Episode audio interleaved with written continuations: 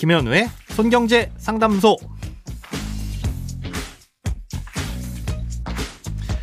새는 돈 맞고 숨은 돈 찾아드립니다. 손경제 상담소 김현우입니다.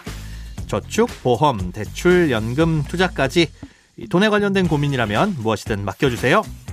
자, 오직 당신만을 위한 맞춤 상담. 먼저 오늘 사연 만나보겠습니다.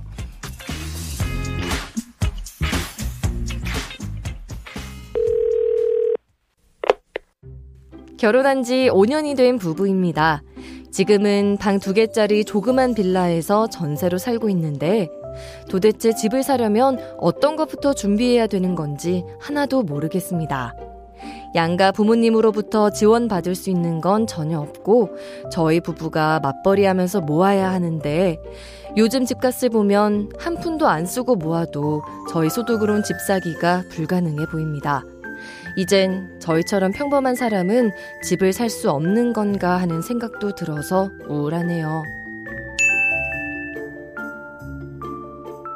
네, 보내주신 내용만으로는 뭐 얼마를 모으셨고 또 어디에 거주하고 계시고 소득은 얼마나 되시는지 알 수 없어서 구체적인 계획까지 세워드릴 수는 없지만 예, 어찌 보면 누구에게든 공통적으로 적용될 수 있는 일반적인 순서를 알려드릴 수는 있을 것 같다는 생각이 듭니다.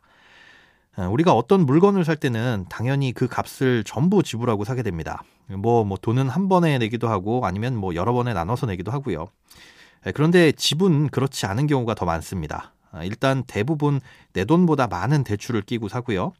또 그렇게 사고 난 후에는 그 빚을 다 갚기보단 중간에 그 집을 팔아서 갚고 다시 새로운 집으로 이사 가면서 또다시 대출을 받는 경우가 일반적입니다. 언젠가는 퇴직을 하기 전에 빚을 다 갚을 수도 있겠지만 그때까지 못 갚으면 그 집을 팔고 조금 저렴한 집으로 이사를 가면서 대출을 다 정리하기도 하고요. 그러니까 뭐 청약을 하든 이미 지어진 주택을 사든 100%내 돈을 다 모아서 산다는 계획을 세울 필요는 없습니다.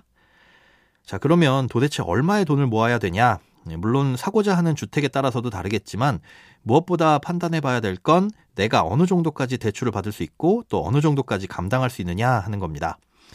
아, 이건 대출 규제와 밀접한 관련이 있습니다. 앞으로 완화될 것으로 보이는 규제를 기준으로 말씀을 드리자면 생애 최초로 집을 사는 경우엔 집값의 80%까지 또 생애 최초는 아니더라도 1주택이라면 70%까지는 대출을 해주도록 규제가 완화될 전망입니다. 아, 그럼 집값의 20에서 30% 정도는 내 돈으로 준비해야 된다는 뜻이겠죠. 음, 그래서 이 20, 30%에 해당하는 돈을 얼마까지 모을 수 있느냐를 먼저 봐야 됩니다. 아, 예를 들어 1억 원을 모을 수 있다면 최대 5억짜리 집은 사정권 안에 들어왔다고 볼 수 있는 거죠. 나머지 4억 원은 대출을 받으면 되는 건데 이때 또 살펴볼 게 DSR 규제입니다. 이건 내가 연간 갚는 원금과 이자의 합이 내 연봉의 40%를 넘지 않는 수준까지만 대출을 받을 수 있다는 건데요. 어, 이 DSR 계산은 자세히 설명드리기엔 복잡하고요. 인터넷에서 DSR 계산기라고 검색하면 내 소득으로 얼마까지 대출을 받을 수 있는지를 계산해 볼 수 있습니다. 예, 참고로 다른 대출이 전혀 없다고 가정했을 때 4억 원을 3.5%의 금리로 30년 만기 대출을 받으려면 연봉이 대략 5,400만 원은 돼야 되고요. 요즘 나오는 40년 만기로 대출을 받으면 연봉이 4,650만 원 정도면 가능합니다.